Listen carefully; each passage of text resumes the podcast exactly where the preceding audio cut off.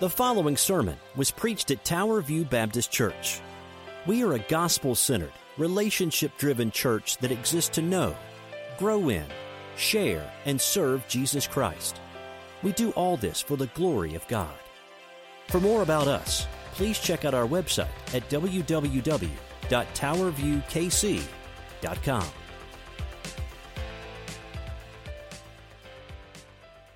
name. And God's people said, Amen. Well, if you have your Bible with you, we are in Revelation chapter 2. Revelation chapter 2. And today we're going to be looking at a church, and you may see, your Bible may spell it differently than I say it, or, or vice versa. Uh, we are at the church of Pergan, Pergamum. Get that out. He can't say Areopagus, I can't say Pergamum. And Pergamum, blah, blah, blah. We'll call it the P church, right? And that's what it is. It's a, it's a tongue twister for me for some reason this week. But we've been studying the last several weeks since Mother's Day the book of Revelation. And many of you are new here or, or, or first time in this series. We've entitled this God Wins. We're less interested in filling out the end times bingo chart than we are about filling out what God is doing in Himself and showing us who He is and what He's done for us in Christ. And it's not to say that we shouldn't look for the signs and times. Jesus Himself said to do that but we don't get obsessed with them to the point that that's all we hyper focus on. And we want it to be about God and, and His encouragement to us. And the last two weeks, we looked at Ephesus, we've looked at Smyrna, and now Pergamum this morning as we go through and look at this together. So if you're able this morning, we do a lot of up and down here. So if you're able this morning to stand with us to God's glory, would you stand as we read Revelation chapter 2, starting at verse 12 down to verse uh, 17? Verse 17. This is three of seven churches. To remind you, or if you're new to the subject, these are literal churches that were some 2,000 years ago in modern Turkey on the Asian side of Turkey. And these are churches that were struggling with various things, but all the while they have the same formula and to an angel and the words. And they, he gives them a commendation, a positive pat on the back. He gives them some critique, Jesus does. And then he gives them some more affirmation and tells them, listen up. This is what the Spirit says to the churches. That's really the formula. These are real churches, and it really applies to us today as well, because God's word never returns void. It's timeless. So grateful for that. We'll hear it this morning as we read Revelation 2 12 and following. And to the angel of the church of Pergamum, write the words of him who has a sharp two edged sword. I know, and this is Jesus speaking, where you dwell, where Satan's throne is Yet you hold my name fast, and you did not deny my faith, even in the days of Antipas, my faithful witness, who was killed among you where Satan dwells. Notice that double emphasis there on Satan's dwelling place. But I have, verse 14, a few things against you. You have some who hold to the teaching of Balaam, who taught Balak to put a stumbling block before the sons of Israel, so they might eat food sacrificed to idols and practice sexual immorality. So, verse 15, you also have held to the teachings of the Nicolaitans. Therefore, repent. If not, I, Jesus, will come to you soon and war against them with the sword of my mouth. And he who has an ear, let him hear what the Spirit says to the churches. To the one who conquers, then, I will give some of the hidden manna, and I will give him a white stone with a new name written on the stone, so that no one knows it except the one who receives it. And all God's people said, Whoa, that's a lot of symbolism going on. But welcome to Revelation. It's just part of the course. But as we study this today, I pray it's clear to you. But I want you to see today why we are standing against spiritual compromise. This is the compromising church. Where Ephesus was the loveless church, Smyrna was the persecuted church. This is the compromising church. And we need to be careful and be on guard against that very same thing today. You pray with me? And we'll get into it. Lord, thank you. We pray that you bless the word to our hearing and doing and, and all the things that come with our faith. But Lord, we pray that the very lessons we learn today would apply to us, whether we've heard them before or they're brand new to us in our ears. May we do as you instructed us to hear what the Spirit says to the churches. Move me out of the way, Father. May you speak boldly through your word, as you always do. Illuminate our hearts by your Spirit to your glory. And if there's any among us that don't know Christ, may they come to know that very truth today. Pray all this today in Jesus' name. And God's people said, Amen. Maybe seated. Thank you. Well, there's a story about a large store in a big city, maybe New York City, that was broken into one time in the middle of the night. And it was a strange burglary because nothing was stolen. Instead, the pranksters broke in and decided to, st- to go around the store in the darkness, not stealing items, but switching price tags. And in doing so, the next morning when the store opened, you can imagine that chaos ensued all across that store because there were priceless items that were brought to the counter with small price tags. And there were cheap items that were placed on the counter for amounts too big for what they were worth because someone had changed the price tags. Now, parents, you've never done that when your kids want something and you just say, well, look how expensive that is. We can't afford that. No, that's never happened to you, I'm sure. But unfortunately, this is all too true of all of what happens today and the culture we live in, including the church in America. Someone has shifted the price tags. And in too many instances, we major in the minor things and we minor in the major things. Does that make sense? That's exactly what is happening here at the church at Pergamum. In fact, what we know is is what Paul said in 1 Corinthians 15 is what many people have forgotten today. And it says, For I delivered to you as of first importance what I also received, that Christ died in accordance with the scriptures. And that phrase that he says that it was first importance. Most churches have traded what is important in the Bible out with something that is not so important in the Bible to emphasize what they want to emphasize. And that's exactly the sin that got Pergamum in trouble. They had all their bases covered. They took the persecution. They lost their jobs for Jesus. But when it came to the very things they allowed to happen within the walls of their church, their guard went down quickly. The, the, the, price tags, if you will, got shifted, and things that were were things that were not. And as we look around, as we look within, the question confronts us does truth matter anymore? I mean, really, does it? We say it does, but for a lot of people, including churches, we don't, aren't so sure anymore because we've traded truth like Esau traded his blessing for something else of this world. And in fact, that's what this letter is all about how we stay from spiritually compromising ourselves and the truth itself. How do we walk in this world without compromising the truth? The big idea today is simply this, and if you're visiting, the big idea is the summary, the, the rifle shot of what this is all about, is that you cannot walk in truth with God and go and flow with this world. You cannot walk in truth with God and go and flow with this world. Because in today, in most places, you will not be a faithful Christian unless you are prepared to be weird. And to be weird is when you stand on biblical truth. When you say no to the things that the world says yes to, and you say yes to the things of God the world says no to. The tags have been switched. And the world does not need cool Christians or cool pastors or cool churches. It needs people with the scent of heaven and the aroma of Christ to live among people who do not know Christ. Is our claim to be a disciple validated then by how we stand? So, today, four reasons, four reasons why the church must contend for the truth and stand against spiritual compromise. Before we get there, as we've done the last several weeks, I want to give you an overview about what is going on at the church at Pergamum. Again, this church had endured much. The Christians there were eager to listen, as it were, to, to God's word, but they were allowing the subtle things to come in and sink their ship in Ephesus, and you'll see this on the screen, the church had rooted out all the heretics, but in Pergamus or Pergamum or Pergam, you name the city, how you want to call it, they tolerated them in love. Where Ephesus had been the doctrinal stronghold, they said, We believe the things of God. They were loveless. This church would only accept all things in love. That sounds a lot about what a lot of people celebrate this month about, don't they? Just love, man. Make love, not war. Well, that's not the Bible. That's 1960s or Forrest Gump for us who didn't live in the 1960s.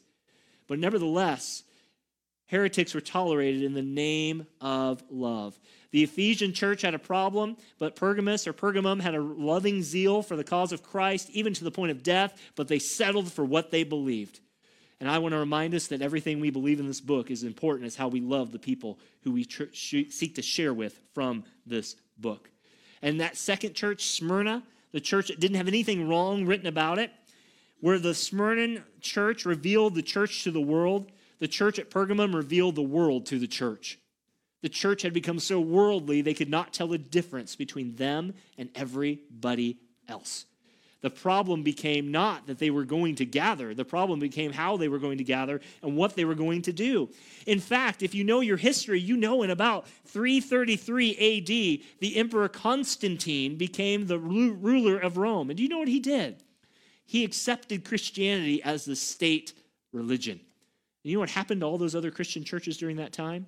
They became just like everybody else. And when politics and religion mix, it's like water and oil, man. It just does not work. Try and put oil in your, your uh, uh, water and drink it up, it's going to mess you up, and vice versa. And it got messed up.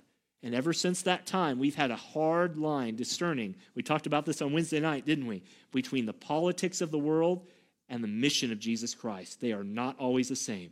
Jesus is not a donkey. Jesus is not an elephant. Jesus is the Lord of lords and the King of kings. And that's where he remains. And that's where he is.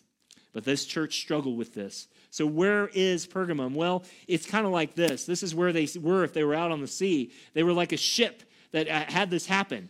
And uh, I feel bad for all these guys who had to clean these container ships up like this. Their ship started out level, but eventually it started to tilt to the side of the world and of Satan. Because Satan said, if I can't beat him through persecution, I'm going to join him through what they believe. And he got in there to a point, and we'll go over that in a little bit, a little bit later on worldliness had taken over the church, so they could not be recognized by anything else. But the city itself, what was it? It was 45 miles north of Smyrna. And you know this map. You've been here the last couple weeks. We're number three up there on the map. John is a little black dot on the island of Patmos. And he's just going on a mail route. He's written to uh, Ephesus, Smyrna, and now here. But they had several shrines. They had a 120 foot shrine to Zeus. They had a shrine to uh, Dionysus, the, uh, one of the uh, Greek gods. They had a divine shrine built to Caesar Augustus, the Roman ruler. But they're most uh, well known. I thought of our nurses and medical people here for that snake. You, have you seen that snake on some of the medical symbols? I'm going to kill this name, but Asclepius? Asclepius? My wife may not know that. I don't know. It's on all the medical things. It's a snake because they believe that they had the center of healing for all the known world. And we still use that today. But in all these times, for all the things they had going for them, they had nothing but trouble. And this is what is left of the city today, as you'll see on the screen. This is it. There's nothing left. But it was the longest surviving church out of the seven in the book of Revelation, interestingly enough. But to get from there to where they were at the time they ended was a lot of heartache. In fact, it had one of the world's biggest libraries, so much so that some of the earliest Christian literature after Constantine came and Christianized the nation was stored in these very libraries that we're here today. A lot of good, a lot of bad, isn't it? Well, let's get into it. What are the four reasons that we hold on to and contend for truth? That's the overview. Here's the first one because we hold on to truth because of the authority of Jesus. We hold on because of the authority of Jesus. Look back at verse 12. He says, And to the angel of the church at Pergamum, write the words of him who has a sharp, two edged sword. Who is this person? And all God's people said, His name is Jesus. That's who this is. This is the one that is coming with all authority. You notice that Jesus has a two edged sword. And by now, you're probably catching the, the authority that Christ has. If you go back, go back to chapter 1 and verse 16, it says in that same passage Nelson preached on a couple weeks ago, it says, In his right hand he holds seven stars, and from his mouth came a sharp what? Two-edged sword. Now, for many of you, that's going to shatter that, that, that 1960s hippie looking Jesus picture that used to hang up in every church, right? Because it's a little bit different. But this is our God. Is this a literal sword? Is this a symbolic sword? The question is, I don't know. But the reality is, it speaks to his authority. Here, the resurrected, glorified, reigning Jesus says that I have judicial authority. Judge Judy, you got nothing on me because I'm the Lord of Lords and the King of Kings. And the sharp two edged sword points to the authority of his word. This is no strange picture in Scripture. God's word works like a sword. Acts 2:37, they were cut to the heart. Paul, Ephesians 6:17, the sword of the spirit, which is the word of God. Now here's the one you all know well, Hebrews 4:12. The word of God is living and active and powerful and sharper than any double-edged or two-edged sword. Here in graphic language, Jesus tells this church, I have authority. You do not. And Baptist folk that we are here, most of us here today, we believe the final authority in the local church is uh, with the congregation. We're congregationalists. But lest we believe that any decision we make outside the blessing of Jesus Christ is blessed, it's not. Because without his blessing, it's nothing. So, what is it addressing? This sword is addressing the sin within and the world without, Satan without. He's not addressing these words, Jesus is to the city, but to the church. There was a lot of pastors in, in, in pulpits during uh, political years where they use this pulpit to speak to the authority of the moment. And they, they take the cultural moment and speak to the authority of the moment. We have no authority unless it's given to us by Jesus Christ. And unless it's consistent with his word right here, we have nothing to stand upon. Jesus spoke truth to power, but his concern was not political corruption. It was the very thing that was happening in their midst, which was religious hypocrisy. They said, I love Jesus here, but in their hearts they tolerated things in their heart and even in their mind that he said nothing. And I want to remind you, church, our sister church, that God often brings his judgment beginning with the household of God. 1 Peter 4 17. For the time has come for judgment, and it must begin with God's household. And if judgment begins with us, what terrible fate await those who've never obeyed God's gospel or God's good news? The great news is, is that God disciplines his children. Hebrews 12, and he brings that to bear on them. If you don't have the discipline of God on your life, we can say you don't know the God of life through his son Jesus Christ. But the great thing is, he never kicks out anybody and expels them from their family. Amen? And there are some rotten people that probably should be kicked out at times by how we are, even by God's grace. But each time he disciplines us, he, pers- he, he blesses us as he pursues us, and he does that in love. But he tells this church, before I come to you, I want to remind you who I am. I'm the authority. You're not. And I have a sword coming, and it's going to bring to bear what is happening within my church, Jesus says. That's the first reason we stand with truth and not spiritual compromise, because of Jesus' authority. Number two, you ready? Number two is because of the assurance of persecution. Well, that doesn't sound like a positive thing to say. Well, here it is. Verse 13. He tells you, he goes and says, I. Who's the I here again? It's Christ. I know. We're going to emphasize that in a minute, but if you're an underliner, this is such an encouraging verse for you. I know. What does Jesus know? I know where you dwell, where Satan's throne is. Yet you hold fast my name, and you did not deny it by my faith, even in the days of Antipas, my faithful witness, who was killed among you, where Satan dwells. In Revelation 2 2, he said, I know your works to Ephesus. In Revelation 2 9 to Smyrna, he says, I know your tribulation. In Exodus 2:20, God said he knew, he saw, and he understood what the uh, Israelites were going through. And he says, I know where you dwell here to the church at Pergamum. I know where you live. I've got your address. I know your social security number. I have everything about you. No one has to steal your ID. I know your ID. I made you. I created you in my image. But he says, I know where you dwell. And he doesn't say, Thank you for the welcome mat outside. Notice what the phrase says there I know where you dwell, where who lives? Satan lives. Whoa. That's not something you ever want to be told about your church, is it? This is symbolic language here, and there's much speculation about what this means, but is this the political influences? Have the politics of Rome entered the church? And may I warn us that that happens here in America? You can be a Trumpite, an Obamamite, a, a Bidenite, a, a, a somethingite. We are no ites except Jesus Christ. That's where the power lies. But I want to remind you that it could have been a political dynamic that he's talking to. Maybe Satan got in in political influence. Maybe it was cultural.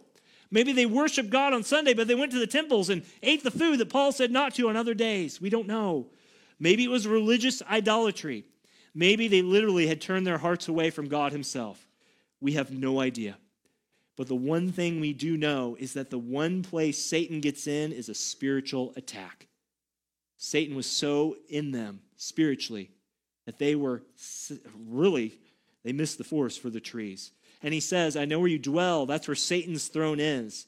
He may have visited Ephesus, he may have worked in Smyrna, but he tells this church he lives where you are. That's an indictment against them. And it's a reminder to us very, very much that we should not allow circumstances to govern our devotion to Jesus Christ.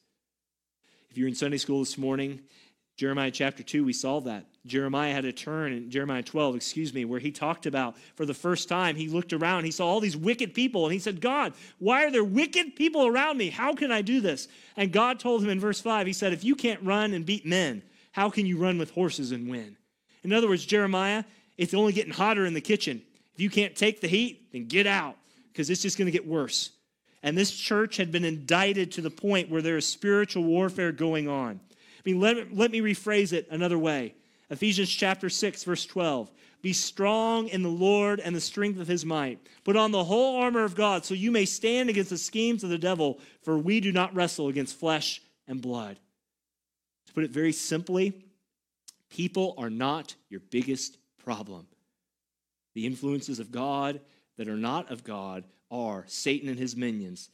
That you could vote a problem in or vote a problem out is not it. This is a spiritual reality. He says, I know where you dwell, and it's in the midst of Satan. And what he goes on to tell them is that America, or we may say today, is, is, is in our churches today, we face the same reality. So many churches have so long since lost the very gospel that we seek to preach. May it never be here at Tower View or any church that claims devotion to Christ. And you notice that name, that guy there? Did you notice that guy's name, Antipas? What about that guy? Well, we don't know much about him. We don't know really anything about him except two quick things we know, first off, that he was a faithful witness. We know he was a faithful witness.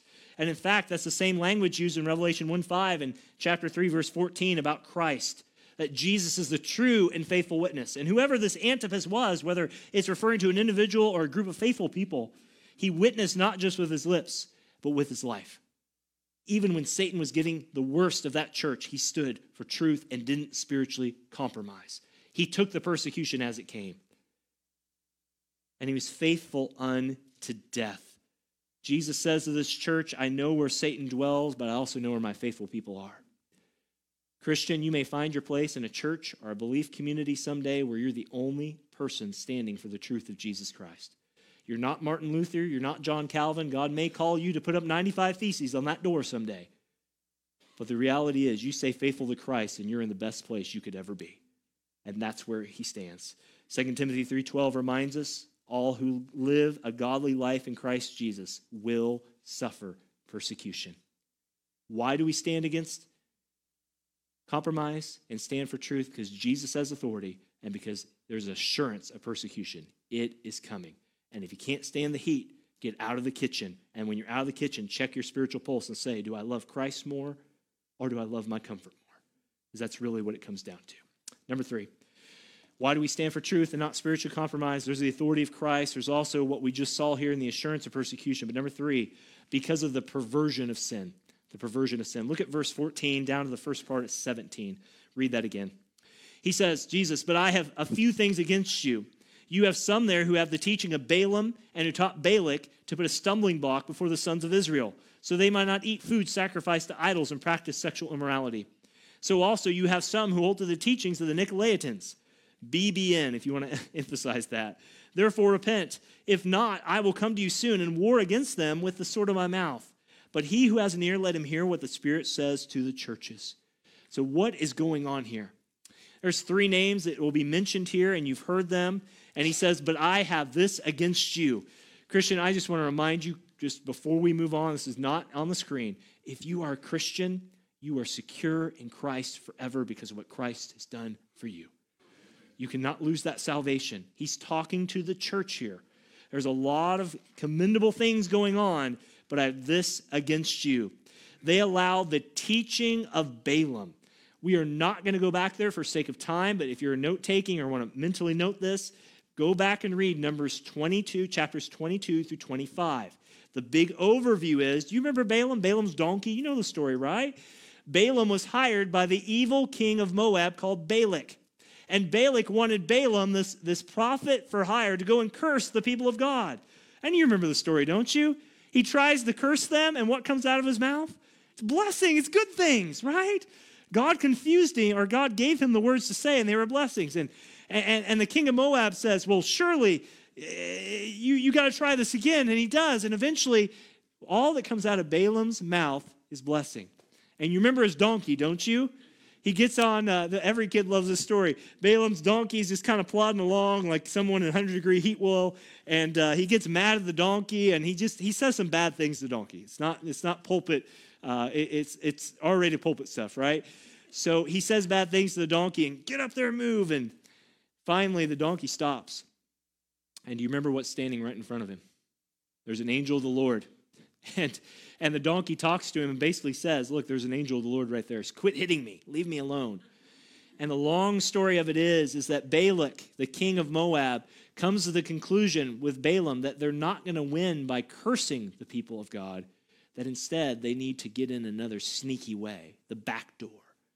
So one day, they hire out all the ladies of that time.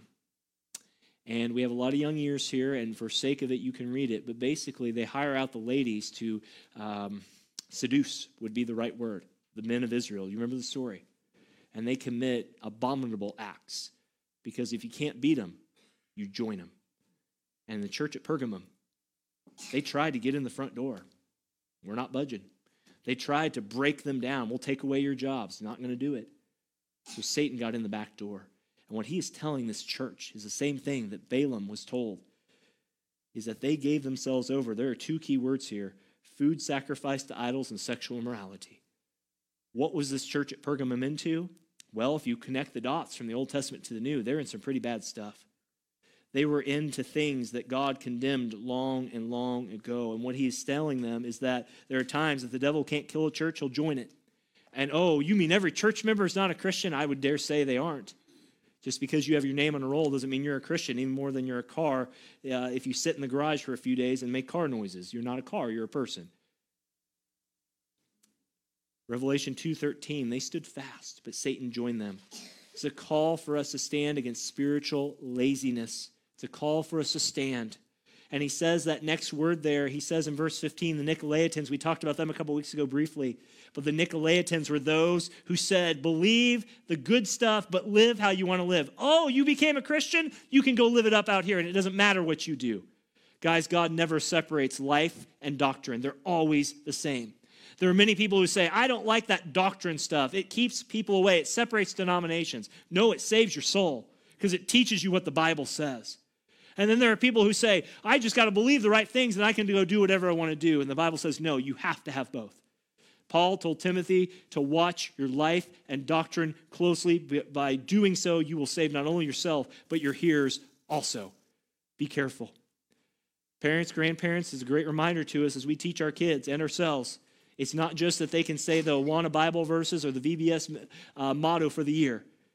They best know it in their hearts and their minds because they can have it all up here, and we praise God for that, but it has to hit here by God's Spirit to move forward in His grace.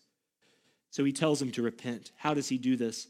It's a guard against laziness, but he tells them a couple ways. Two things the Lord deals with waywardness in the church, and this will be in your notes.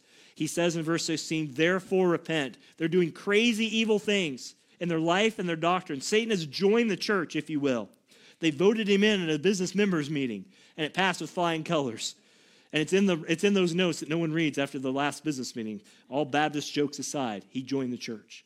So he says, repent. Two things. Number one, Jesus calls them to repent of their worldliness. He's calling us to repent. He deals with worldliness by calling us to repent.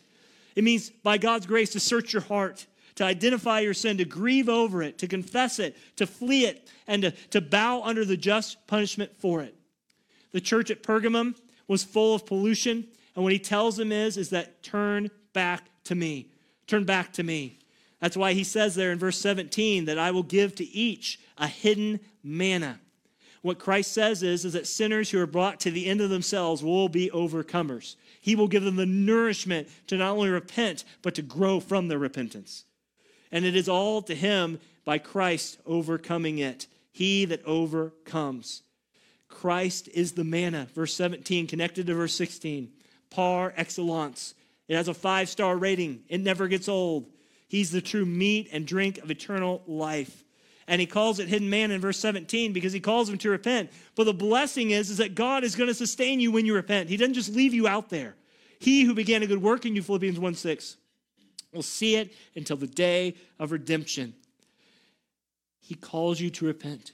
Church member, regular visitor, whatever you are, is there something in your life you've allowed to be spiritually compromised? Somewhere Satan has gotten in and there's a, there's a leak in your boat. You know, I know we all saw this last week with bated breath, and I was late to the, the, the news party of this about that submersible that went down to the uh, Titanic. What an ironic, and I, I, we pray for all the families who lost their lives, and, and, and, rightfully so. And we also pray for all those in Greece or Macedonia who lost a refugee ship and hundreds died, and there's no news coverage of that. That's another grant, rant for another time. But the reality is, just as that Titanic went down, and you know the story, the history seems to suggest that a small iceberg cut a hole in the hull. A hole in the hole. Hull. Say that five times fast. And you know the rest of the story as the Titanic took on water, it just went down. Is there something in your life that you know you're leaking out of, but you need to turn to God? He's willing and gracious, and He is a God who is abundant in mercy. Seek Him out, call on Him. He is faithful to answer. But here's another way Jesus deals with it. Notice what He says. He says, not only repent, but He says at the end of verse 16, He says, I will soon come and war against them. War against who? The church? War against Satan?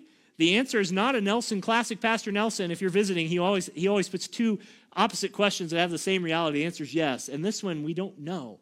But I think what he's saying here, number two, as you see on the screen, is Jesus is going to fight against worldliness on your behalf, against you. Wait, Jesus is in my corner. He is. But he's also in your corner to get you to walk with him. Repent or else. He will visit this church and fight against evil. He'll fight against the evildoers, the Balaamites, the, ba- the Balakites, if you will, the Nicolaitans, all those mentioned in verses 14 and 15. But Christ does not always fight to destroy them, but to save his people. Think about Jacob in Genesis 32. Who was he wrestling all night? Was he wrestling an angel? He was wrestling the angel of the Lord, which is Old Testament for Jesus himself. You say, whoa, that's way too much information. Well, fire hydrant, here it comes. Jesus is there at the garden. Jesus is there in the, the fire. Jesus is wrestling Jacob. And we're told that a man, until the breaking of day, was there. What was his purpose with Jacob? It wasn't to kill Jacob, but it was to, you remember what he did? Whew, he got his hip socket out of joint. And if you've ever walked with your hip socket out of joint, I have not, I hear it hurts a lot, right? And that's what he did. He didn't go there to kill him, he got there to break him and to show that it was an expression of God's love. And so Jesus does with this church. He comes to the church and says, I am on your side. You are with me. You're not being let go by me, but I will not stand for this junk happening within my walls. He will draw you back because his love is everlasting. That's how seriously the Lord takes this promise. Aren't you grateful God didn't just let you go, but he brings it back? I'll just say a pastoral word about this is there are some churches who need to close their doors. They need to do that great. I know I'm like 15 years ago on uh, uh, advertisements, but back in 2009, they had the easy button commercial. Y'all remember this? Some, some of are way too young for that or way too old. I don't know. But you used to press an easy button and you could just reset everything. Some churches need to press the hard but easy button to start over because their church has long since gone away. But for those churches, even that are struggling and need to turn the ship the right way, God is faithful to walk beside them with faithful people to see them back on the road. Not every church needs to stay open. There are some churches who need to close their doors. But if the church is willing to walk with Christ, Christ is willing to walk with them. But he warns them, though, if you don't, I will wage war against you until that church closes. But don't we want church planning and revitalization and, and, and all those great things, Pastor? Of course we do. We want all those things in all the churches everywhere. But if a church is not willing to walk with Christ, it doesn't matter how much money NAMB or IMB or the state convention or local association throws at it. Their hearts aren't right. We don't want to have anything to do with it. Can't teach a dog to do new tricks, and you can't teach a non Christian to be a Christian. That's by God's grace converting a soul. Be very careful. But notice lastly, why do you stand? Again for truth and not compromise, perversion of sin, authority of Christ, also because of persecution, but finally, because of the promises of Jesus. Now, we're going to talk about this thing that we're trying to figure out. The manna is a sustenance. If you repent, he'll be with you. But what about this last part of verse 17? What is he saying here? Look one more time. We're going to land the ship, land the plane. To him who conquers, I will give some of the hidden manna. The conquering is repenting, walking with Christ, moving forward with him. But the end of verse 17, I want to focus on this. I will give him a white stone with a new name written on it. Not, no one except him, to no one except it, uh, the one who receives it knows. Look, commentators have written a long time about what this could be. You know from the Old Testament that a priest on his breastplate had a white stone. Is that what it's talking about here? Maybe. Is it a reference to the Greek games? When you won, you didn't get a trophy, you got a white stone to show that you were an Olympic champion or a game champion. Others said it had to do with the judicial courts, that the judge would take one or two stones, black or white. If the stone was black, that person was, you guessed it, guilty. If the stone was white, they were innocent. Maybe yes, maybe no. I'm going to go with those old dead guys, the Puritans, that have long since been dead. And this is their interpretation. You can debate it or not, that's up to you. But these are the positive ones they pulled out. What does this white stone mean in relation to this? Those old dead guys from many, many years ago. And why do I like old dead guys? Willie, I'm stealing your thunder here. Thank you, brother, for teaching this over the years. Why do I like the old dead guys? Because we've had time to see whether what they taught and lived is true. I quote a lot of living guys, like a lot of you do, and gals, and that's fine to the degree. But I have a book in my office written by Paul Tripp. I've shared this with you before, where on the back, three of the four pastors who endorsed the book bowed out of ministry for not the right reasons. And these were all big names that you would know if I shared them with you. Be careful who you trust. The old dead guys aren't any holier than anybody else, but at least their teaching has stood the test of time. What does this mean? First, justification. This white stone means justification. In white in the scripture, the verdict of forgiveness is the most valid explanation because God, the Father of ju- who's judge, has handed the believers over, just like those stones of the courts of their day, to be acquitted of all their sins. You're free. You are free in Christ. You have a white stone. You have a pass to say, Satan, you can get in our church, you can get in my life, but you cannot take away what God has done for me. That great pastor meme, and I love, if you know me on Facebook, I love to post memes. There's a pastor one day who said, Not today, Satan, and he's like swinging his Bible like this. If you know Christ, that's exactly what you get to do because you have a white stone of forgiveness that God has symbolized his atoning work, finished once and for all in the person and work of Christ. This sinner has been freed on the basis of the work and merit of Christ. There's also sanctifying grace. The white here seems to emphasize the work of the Holy Spirit. It's a token of sweet fellowship with the Lord. Think of it as a momentum every time you pray, every time you think about what God has done for you. And He grants you a refreshing season that He reminds you that you are free and He's growing you in Christ, even despite all your sin. That's what some suggest this is. Two other things and we'll end. What else could it be? It also could be victory and honor. During this time when Revelation was written, people voted for offices, and the person who won the award, just like the Olympian, was given a white stone. This white here seems to symbolize that the Lord has given us a foretaste of the judgment to come. In that, on that day, he will give each of us, his children, a white stone of pass so that we can sit with him at the wedding feast of the Lamb. Go read Revelation 16. One day he will say, Friend, come up higher and enjoy this everlasting feast at my right hand where the pleasures are evermore. And finally, this white stone is you have a personal fellowship with Jesus Christ Himself. Aren't you grateful you don't have to go to a priest? Aren't you grateful you don't have to go to the Southern Baptist Convention president, a friend of mine, Bart Barber, and I only say that to say he's an accessible guy. He would look at you and say, Don't come to me, go to him. You don't have to do anything except to go to Jesus Christ. And with this white stone, Christ shows the very personal nature of his work and of, of his people. Friends, if you're here today and you know Jesus, despite what may be happening in your church, your faith is secure. But for every church member here, of every church represented, may we recall with great seriousness what Christ calls us to. That we pray that at our doors at Tower View, we do not let spiritual compromise come in.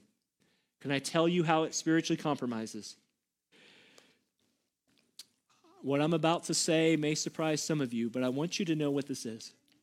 In the 1950s, the United Methodist Church started ordaining women to the pastorate. And you can argue about that all day long, but I want you to know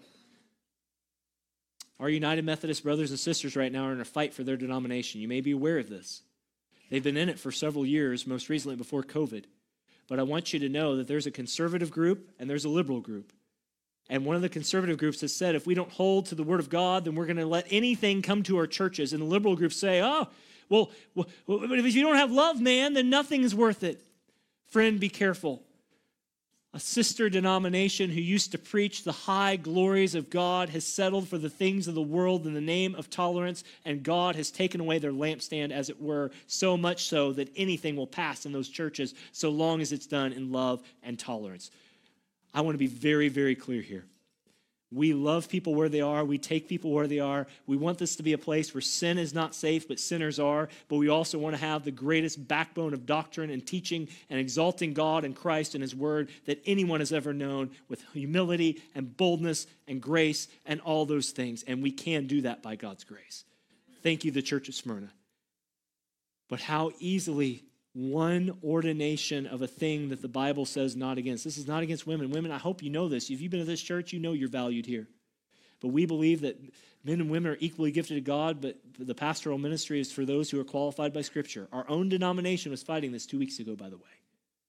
But you need to know that church, the United Methodist Church, now tolerates every worldly sin that the Bible says the bowels of hell are open to.